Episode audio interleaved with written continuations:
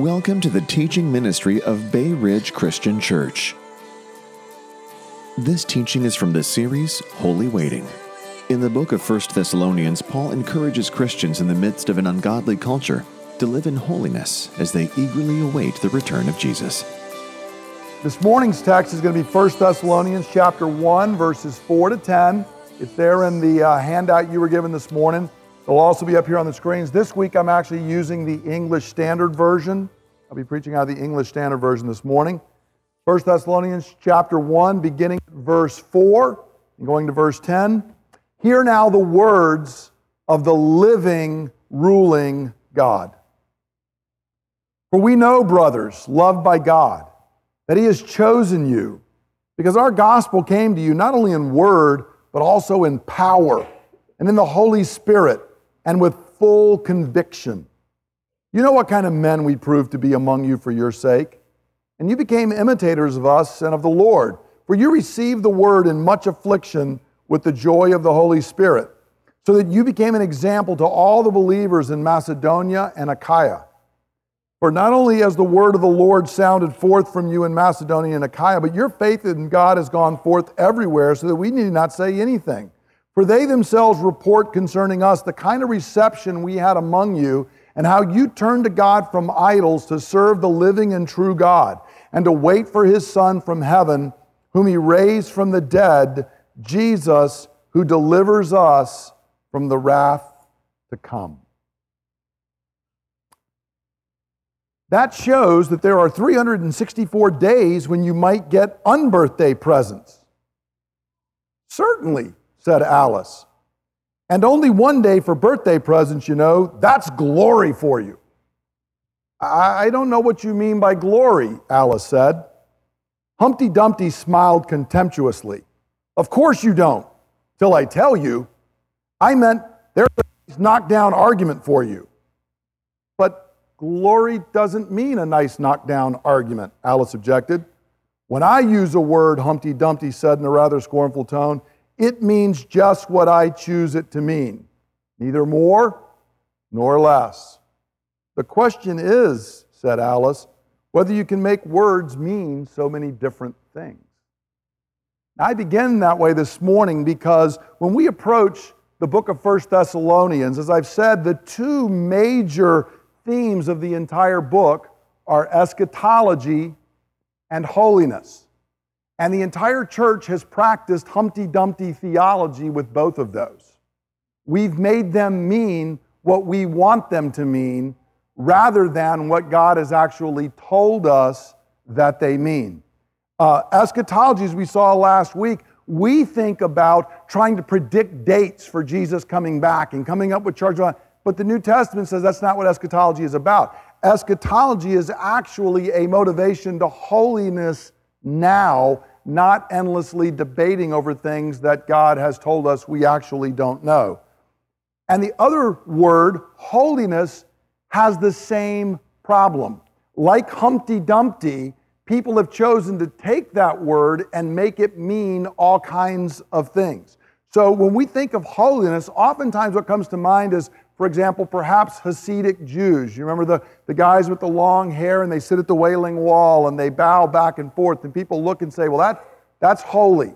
Or perhaps we think of a monk in a cowl, you know, the guys with the, the brown Star Wars looking uh, garb on that comes out of the Middle Ages. We say, well, that's, that's holiness. You retreat away from the world and you live where all you do is pray and read scriptures and those kind of things. Or perhaps it's the Amish and we just say, well, we, we didn't completely retreat off into a monastery, but we kind of freeze time at a certain place and say that's what our holiness is going to be. Or you can move forward. I grew up down south where there was a large holiness movement contingent within uh, the more evangelical church, which was all about rules, usually for women what they could wear and what they could not wear. It was largely about clothing and makeup and how you did your hair and things like that. And all of those are definitions of holiness. But the problem is that's Humpty Dumpty theology. And with Alice, we have to ask the question whether you can make words mean so many different things. What is holiness. Last week we saw some about eschatology. This week we're going to see about holiness and what it means to be a holy people. What does God mean when he says we are a holy people? Well, let's dive into the text. So there's a we are a holy chosen people. That's what Paul tells us is central to understanding holiness that we are a holy people, are chosen and set apart by God. In 1 Thessalonians uh, chapter 1, verses 4 and 5, we read, and remember this is all part of one long sentence. From the very beginning of the letter all the way through verse 5, Paul's got one long sentence going. We break it down in English to make it a little bit easier, but this is all still continuing Paul's prayer in the sentence there. And he says, For we know, or knowing brothers, loved by God, that he has chosen you. So Paul says, here's what we know about you Thessalonians that God has chosen you. And this was the third part of his thanks. Remember last week we went through the multiple reasons that he gave thanks. And the last one was we give you thanks because, or we give God thanks because we know that God has chosen you. You were chosen by God, and this means that you are loved by God. The, the, we, we know that being God's chosen means you are loved by God as his people.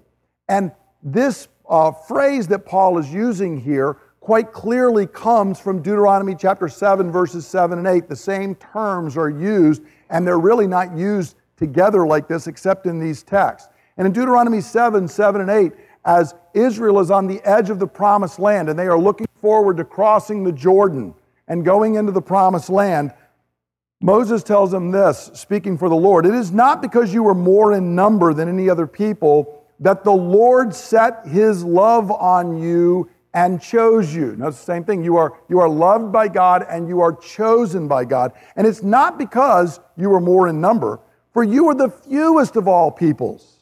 But it is because the Lord loves you and is keeping the oath he swore to your fathers that the Lord brought you out with a mighty hand and redeemed you from the house of slavery, from the hand of Pharaoh, king of Egypt. And so God told Israel, here's why you were redeemed. Here's why I brought you out of Egypt and I brought you out of slavery and I made you my own. Not because of anything you did. You are my holy people, not because of anything you did, but because of what I did.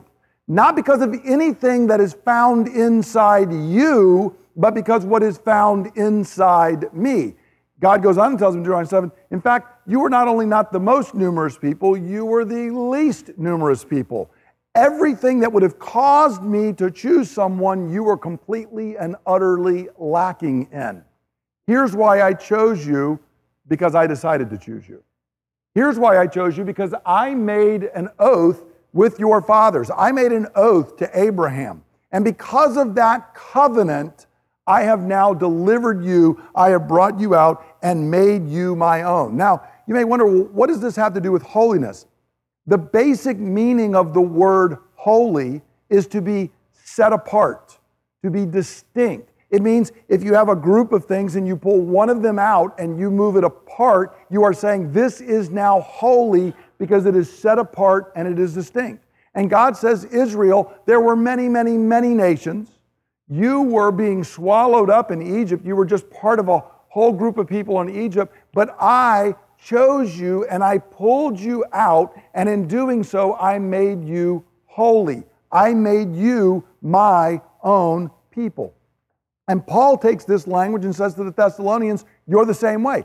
Just like God elected and chose Israel, now you are the new Israel. You are the fulfillment of what Israel was pointing forward to, and I have chose you not because of who you are or what you did, but simply because I loved you. I chose you, you did not choose me. And so we are holy not because of what we do, but because of what God has done in choosing and saving us in Christ. The first fundamental fact about holiness is holiness is about what God does, not about what you and I do. And so, if we set off and we start saying, well, holiness is, and we start listing things that we do, we are engaging in Humpty Dumpty theology. We're making the word mean something that it did not really mean. Because holiness is what God does, not what we do. And Paul goes on and says that we know, uh, brothers loved by God, that He has chosen you because our gospel came to you not only in word, but also in power in the Holy Spirit and with full conviction. And so he says, God's holy chosen people believe the gospel. Paul cannot see election. Paul was not there in eternity past when all of that went on. He can't see it. What does Paul see? He says, Here's what I saw the gospel came to you not just in word, but in power and in the Holy Spirit and with full conviction. When we came and we were preaching among you, the Holy Spirit came powerfully and He worked. And as He worked, it was not an empty proclamation, but the powerful word being used by the Holy Spirit to draw you to Christ. Paul says, That's what I saw. And I am grateful for that because I realize that behind that, you must be chosen and loved by God. You would have never responded to the gospel if it were not for the fact that God had loved and chosen you. This is very similar. You could write down another verse. I won't open it up today, but in 1 Thessalonians 2, verses 4 and 5, Paul uses basically the same words and says, Our message and our preaching, not with wise and persuasive words, but with a demonstration of the Spirit's power, so that your faith might not rest on men's words, but on God's power. And so the powerful word had come to the Thessalonians. And this gospel, when they heard it, miraculously, they, it produced true repentance and faith in them. Most of the Thessalonians rejected the gospel. But these people who were being worked on by the Holy Spirit believed, and Paul said, and here's the outflow of that I saw repentance and faith. This is down in verse 9. He says, For they themselves report concerning us the kind of reception we had among you, and how you turned to God from idols to serve the living and true God. Now, remember, if you go back and you read Acts 17, how did most Thessalonians respond to Paul and the apostolic team? Did they like them? No. In fact, you remember they threatened them, they ran them out of town, and when Paul and the team went down to Berea, the next town, what did a bunch of the Thessalonians do? They followed him to Berea to try and shut down the ministry there. So Paul says the fact is that most people in Thessalonica, this large, important city, most of them reacted with hostility towards us. But here's the miracle you didn't. When most of the people around you were rejecting us, you received us warmly. And secondly, you not only did that, but you turned to God from idols to serve the living and true God. So you repented. You, like everybody else, were facing and embracing your idols. And when we came, they rejected us and clung to their idols. But you, of all the miracles, embraced the gospel and you turned from the idols and you believed in the living and true God. You embraced Him by faith. You repented and turned from idols, turned and embraced the true God by faith. This phrase is actually coming from Jeremiah 10:10. 10, 10. I won't put it up there, where Jeremiah is excoriating among the people of Judah and saying, You were called away from idols to the true and living God. The same two descriptors of God are used because idols are false gods and idols are dead. And so the true God is true, not false, and the true God is living, not dead. And so, just like Jeremiah had spoken to Judah and said, Look, you were called away from that idolatry, and to be God's chosen people means you turn from idols and you embrace the true and living God by faith. Paul says, You Thessalonians did the same thing. And in fact, he goes on and says, Even furthermore, I can see evidence of God's election and choosing and loving of you and the fact that you received the gospel with joy in spite of affliction. Verse 6, it said, You became imitators of us in the Lord, for you received the word in much affliction with the joy of the Holy Spirit. When God's Spirit is at work, even persecution cannot stop the reception of the gospel. In fact, historically, the more the enemy persecutes, the firmer root the gospel seems to take hold in the people. The more they strike down, which is the same experience in Israel. The more they tried to crush Israel and Egypt, the greater they grew in number and the stronger they grew. The same thing happens. Persecution cannot stop the work of the Spirit It cannot stop the advance of the gospel. And so the gospel here is received with joy no matter the persecution that arises. Because the essence of holiness is turning from false gods uh, of our age and embracing the true and living God by faith, no matter the cost. If you are holy, if I am holy, and we have been set apart by God, as, as Peter recalled, by the sanctifying work of the Spirit for the sprinkling of the blood of Jesus Christ. If that is in fact who we are, it does not matter what idols of our age, it does not matter what persecution arises, it will not stop the Word of God. It will not stop the Spirit of God from doing His work because a holy people have been called and loved and chosen by God and set apart for Him. Paul goes on and says, A holy people also have a holy mission. A holy people have a holy mission. And so they had a mission to model true holiness before the watching world. In verses 6 and 7, he said, So as you received us, as you as as God's calling and election became evident in your response to the gospel, you became imitators of us and of the Lord, for you received the word in much affliction with the joy of the Holy Spirit, so that you became an example to all the believers in Macedonia and Achaia. So their joyful reception of the gospel, even in affliction, was a model for other people to follow. And he says here, you're following the way not only of us, but also of the Lord, because we're told Jesus was persecuted for holding to and speaking forth the word of God. And so Paul says, look, when you have that reception by your fellow countrymen, when they reject you, that's the same thing they did to us. It's the same thing they did to Jesus. We know Paul actually preached in Acts 13, I think it's 52. He actually said that, look, it's through many hardships that we enter into the kingdom of God. Or Peter's word, don't be surprised by this and so Paul's telling the Thessalonians, look, you responded the right way, just like we did, just like Jesus did. And therefore, just like Jesus is our model, just like we are a model to other believers, you now have become a model. You are on mission because you've become a model to others for how to respond to the Word of God. As those who respond to the call of the gospel, believers are a model for those to whom the Spirit is now calling. How often do you hear, if you read, where, particularly in situations of persecution, people are amazed when they watch how believers respond to the persecution, that they are willing to suffer for the Word of God, and God uses that to draw the very persecutors in. We see this over and over again in church history. And here's the earliest example with the Thessalonian believers. Again, one of the earliest letters in the New Testament where Paul says, This is exactly what has happened. You've become a model. But not only are you a model, Paul says, you are sending forth the word to other people and places.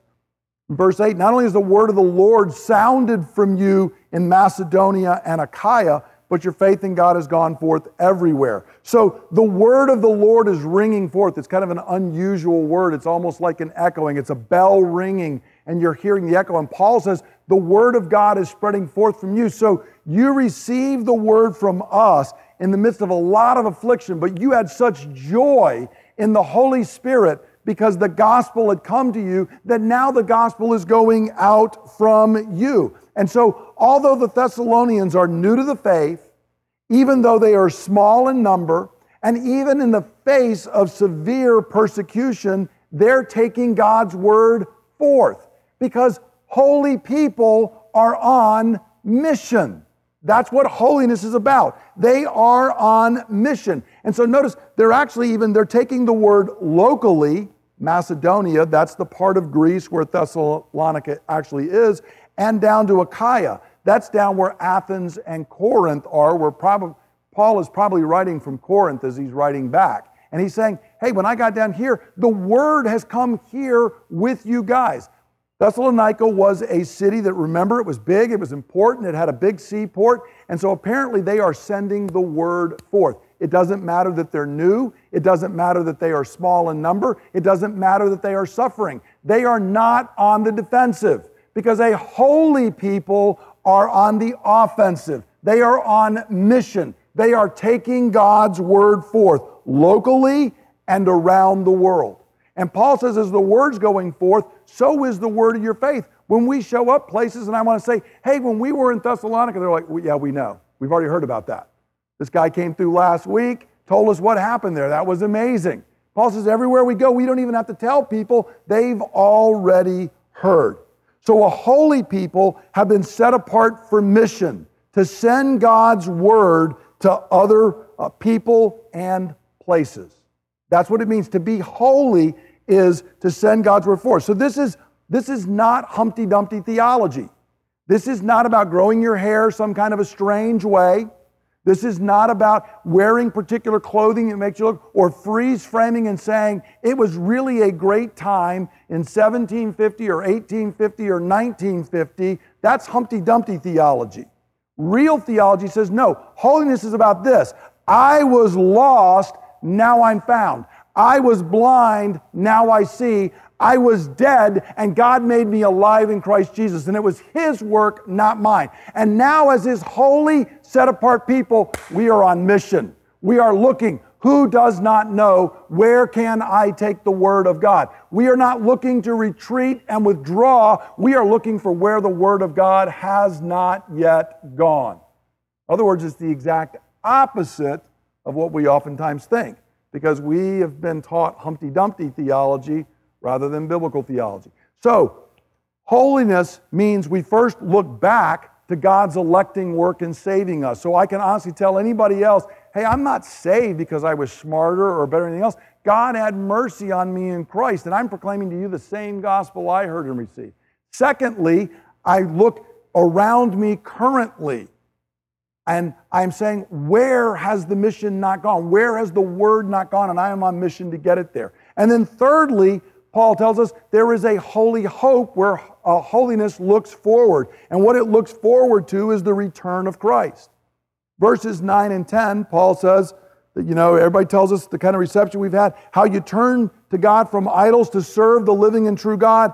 And here's the other thing you did you not only turned from idols, and turned to God, you also began to wait for his Son from heaven, whom he raised from the dead, Jesus who delivers us from the wrath to come. They had turned from God, uh, turned from dead false idols to the living and true God. That's the reception of the gospel.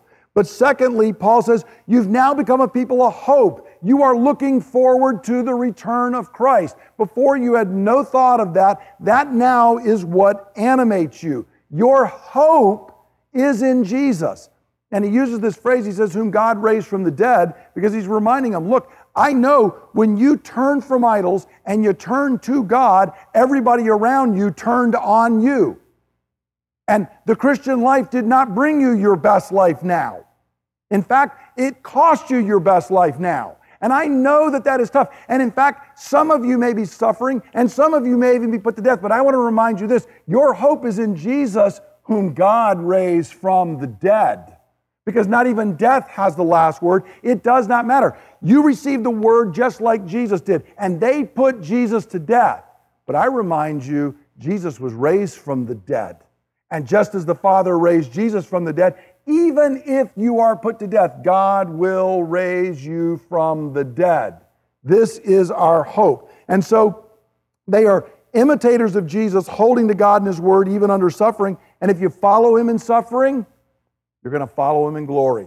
And just like God raised him, he will raise you. And so the final day, Paul is reminding us here, will be one of wrath for those who refuse God and refuse the gospel, but it will be one of deliverance for all who embrace God and the gospel by faith. We see this principle over and over again in Scripture. When Israel comes to the Red Sea, it is a day of destruction and death for the Egyptians who refused the gospel.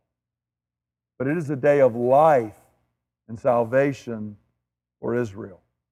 And so it is on the day that Christ will return. Notice Paul says it is wrath to come. Now, that is a very popular message today. If you want to be popular with your neighbors, just tell them I got news for you about wrath that's coming on your head, and you deserve it. Okay? It'll make you extremely popular with all your friends, right? We, we don't want to hear about this.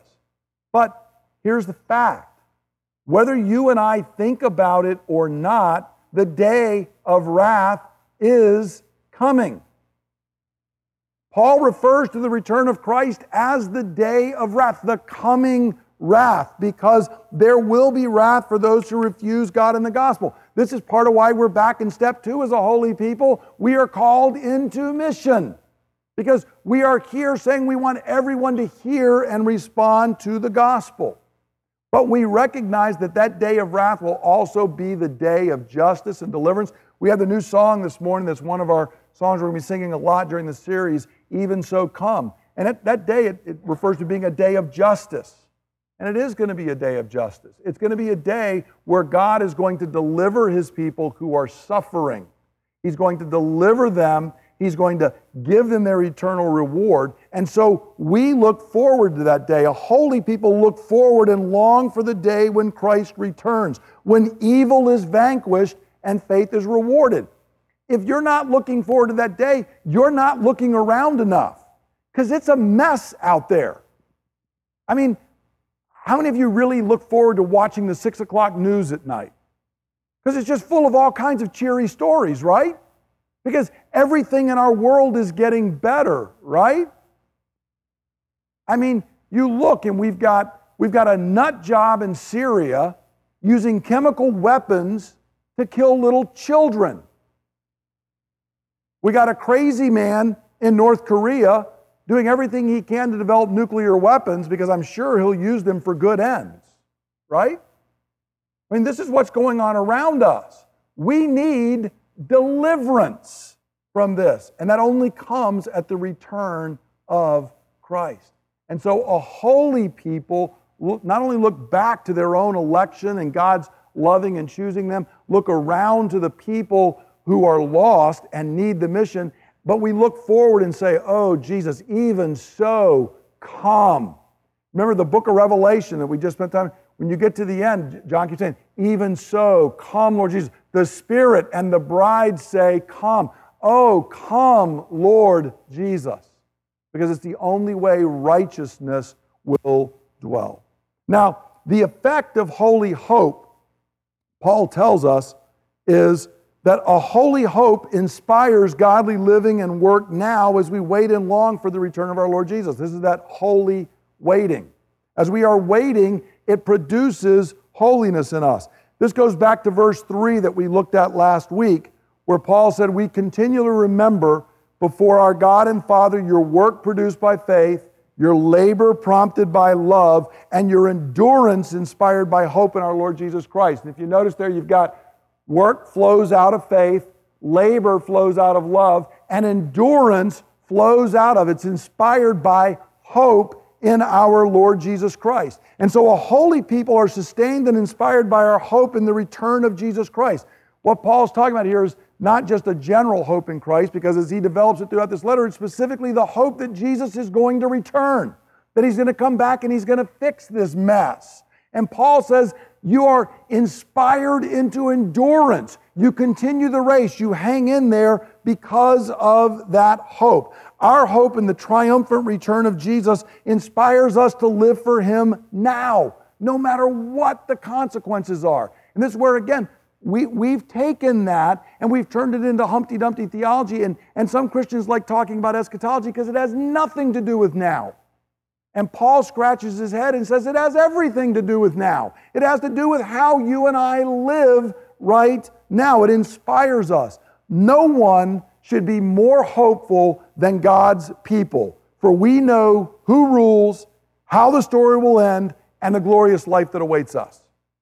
A pessimistic Christian is an oxymoron. It, it really can't exist. Something's wrong because pessimism means things are going to get worse. Well, friend, they're not ultimately going to get worse. They're going to get far, far better. He is going to come. He is going to set up a righteous rule. He is going to love and reward his people. We are going to see and bear the weight of his glory. We are going to glorify and enjoy him forever. And if that is true, and if that is my hope, how can I be anything other than optimistic? It doesn't matter what happens between now and then. We know where we're going. We know who rules and what is going to happen for us. And so you and I should not only be thankful, as we saw last week, because of the gospel, we should be optimistic. Optimistic. Because God is going to work all things for His glory and our good. Now, what does this mean for us? How do we apply the word? And we will conclude by coming to the waters of baptism. First, do I understand holiness? Do I understand holiness? Okay, we, Bay Ridge Christian Church, does not believe in nor engage in Humpty Dumpty theology. Words do have meanings. They don't mean whatever we say they mean. They mean what they mean. That, that's, and it's not that hard to figure out what they mean. And we don't want to take a word like holiness or even a word like eschatology and pour our own meanings into it. So do we understand true biblical holiness? When I say holy, what pictures come to our mind?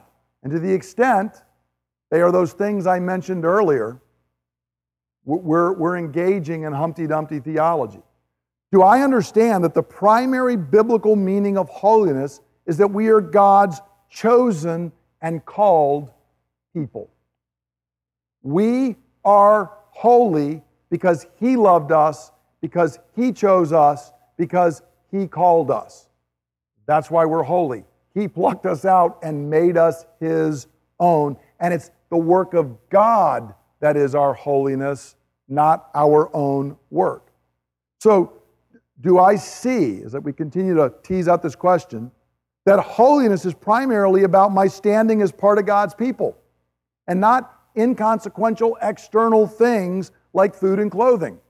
Paul has to bring this up and fight this constantly as people want to say, well, it's about keeping this day, or it's about not eating this kind of food, or about this external thing. And Paul says all that stuff was shadows.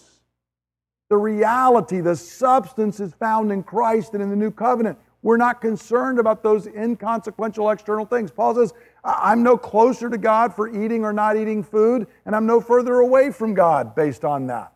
Holiness is not about those external things. It's primarily that I am God's called and chosen people. I'm part of that people. Do we understand that? And therefore, do we understand holiness begins when I embrace the gospel? Paul here tells the Thessalonians that, look, I know you're called because you believe the gospel. That is a miracle. Do you understand? You are holy, and I am holy because you have a desire to hear the Word of God. Why are you here this morning? You're a strange group of people. You're, you're giving up time to come here, and we sing songs that are filled with scriptural references about things that happened thousands of years ago. And you listen to some guy talk out of a book that was written thousands of years ago in a different language to a group of people who are wildly different than you. I mean, you're some strange ducks. Why do you do that? Because the Spirit of God has loved you and called you, and you hunger for this. I remember when I first got saved at 16, my parents thought like I'd gotten in some bad drugs in the 70s or something. Because all of a sudden I was kept buying bigger and bigger Bibles. And I would just read constantly. They would come back and they're like, What are you doing? I'm, I'm reading my Bible. And you would think that might have been comforting with a 16 year old, right? Given the other things I could have been doing. But they were starting to get worried. I couldn't get enough of God's word all of a sudden. Why was that? Because I was dead, but now I'm alive. I was blind, but now I see. I was lost, but now I'm found. That's what holiness is, and it's by the gospel. It's not anything I did, it's what God did. And even my growth in holiness flows out of the gospel. You never move past the gospel. The gospel is what motivates us into holiness, it's what provides the power for holiness. The law cannot save, nor can the law give you power to be holy. It can show us what holiness in action would look like, but it can't give the power. Only the gospel does that. So, do I see that as I meditate on and grow in the gospel, it's going to produce the fruit of a lifestyle that's distinct from the culture and its gods. But that's not by me trying to set out to be weird. That's by me just simply meditating on the gospel, walking with Jesus, and I suddenly find myself diverging from this culture and its gods. Do we understand that that's what holiness is about? It's our status as the people of God, not these external things. Secondly, am I fueled by hope into mission? To be holy means I have a holy hope, and it means I'm on mission. Am I fueled by hope in the mission? We should be people of hope, but our hope's not anchored in the things of this world or our age, but in God's reign and the return of Christ. So often, Christians, particularly in the West and here in America, we get so wrapped around it, and our joy ebbs and flows and comes and goes according to who did what in the election and what was said and what got covered last night and is this thing working out. None of that is the foundation of our hope. Our hope is unshakable because my hope is Jesus is going to return. He is going to rule and reign. He is going to set all things right. He is going to see that everything that moves and lives and breathes brings glory to God, and He is going to do it for God's glory and our good. And that is not going to change no matter what happens tomorrow or Tuesday or Wednesday. It's not going to shift. So my hope is oriented in that or it should be. And therein lies the question Am I oriented towards the ultimate goal, the final kingdom of God? Am I oriented to where history is actually heading? Or am I concerned about all kinds of other things? And the way I can generally tell that is how, how is my thanksgiving going? How is my joy going? Because if it's ebbing and flowing with things that are happening around me, that's a sign that I'm not oriented towards the ultimate goal. And now, does that hope then inspire and fuel me for mission now? Because when I see that, when I look back and I see that God has loved me, not because of anything Brett did, but because of something in his character. When I see and recognize that, and then I look forward and I say, what a glorious future whatever ups and downs and twists and turns, whatever struggles I might have, Jesus is going to rule, and I am going to hear from him, Well done, good and faithful servant. Enter into the joy of your Lord. Here is the kingdom that I have prepared for you from before the foundation of the world. When I realize those two things, those two poles are what is holding me, that fuels me into mission now. Because I want everybody to hear that good news. I want everybody to respond and say yes to that. There is nobody, nobody that I look at and say, Well, I hope you don't get this. I, I hope you get wrath on that day. I mean, if that's my attitude, one has to question whether I've really understood the gospel in the first place.